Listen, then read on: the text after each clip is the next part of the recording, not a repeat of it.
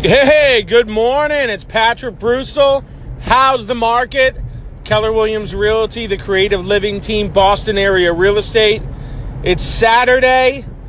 We're feeling great, and I'm flying all over the place today, but I wanted to get this. I wanted to get this thought out to everyone who uh, is listening. If you're a buyer in the real estate market right now, pretty much in eastern Massachusetts, if you're going to see open houses that are new to the market and they're priced halfway decent and they're in in a location where you know you're close to a public uh, transportation you're close to the city of boston you're near a good school system there's a very good chance that you're going to see a lot of people at that open house.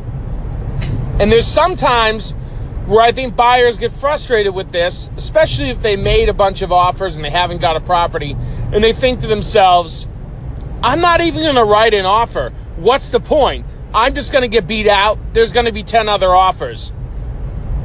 Now, yes, most likely there's going to be other offers. That happens a lot. But it doesn't happen all the time. You would be surprised. Our team listed a property just outside of Jamaica Plain. I think it was technically a Roslindale um, zip code, but really right on the cusp of JP, not far from the Forest Hills Orange Line T station. And we thought it was priced fairly well. We had a lot of action the first weekend. A lot of real estate agents said, Hey, my client's going to be making an offer. How are you guys taking offers? I think we probably put an offer deadline on it of um, Monday or Tuesday. You know the drill.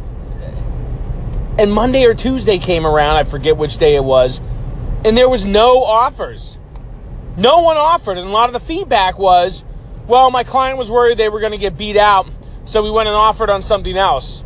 Or we just continued looking. It's mind boggling to me. If you listen, if you like a property, write the offer up.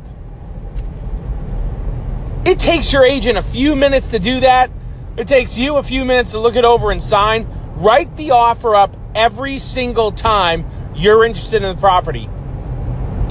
You never know what's going to happen. You just don't. But for sure, what I know to be true is if you don't write the offer up and you don't submit it to the listing agent to review with the seller, you're never going to get the property. It's as simple as that. This isn't rocket science. Write the offer up. Have an awesome Saturday, everyone. It's going to be like 50 degrees, although it looks like crap outside right now. But um, I'll take that any day of the week. See y'all later.